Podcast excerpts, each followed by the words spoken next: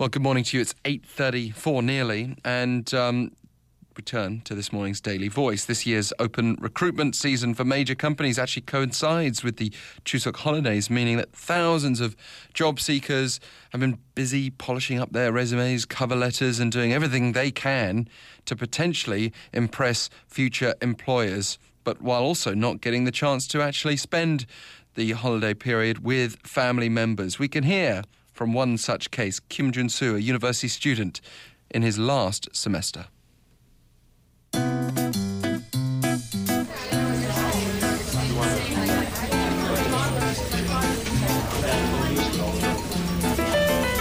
Daily Voice.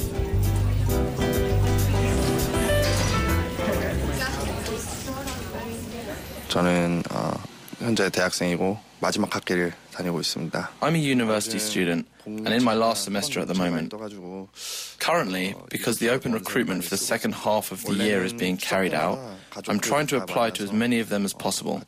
Normally for Chuseok, I would get together with my family to eat good food together, play together, and just enjoy each other's company.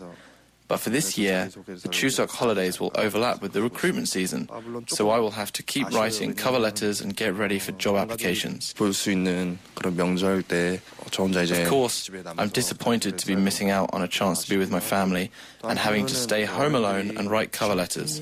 But on the other hand, I'm relieved that I don't have to deal with relatives asking me about my job situation. 줄어들어서 약간 홀가분한 점도 있습니다.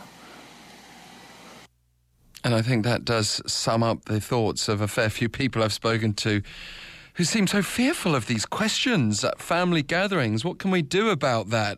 You can text us pounder sharp 1013 for 51 per message. But if you'd like to share your own experiences and opinions of anything affecting your life, you can do so via our daily voice.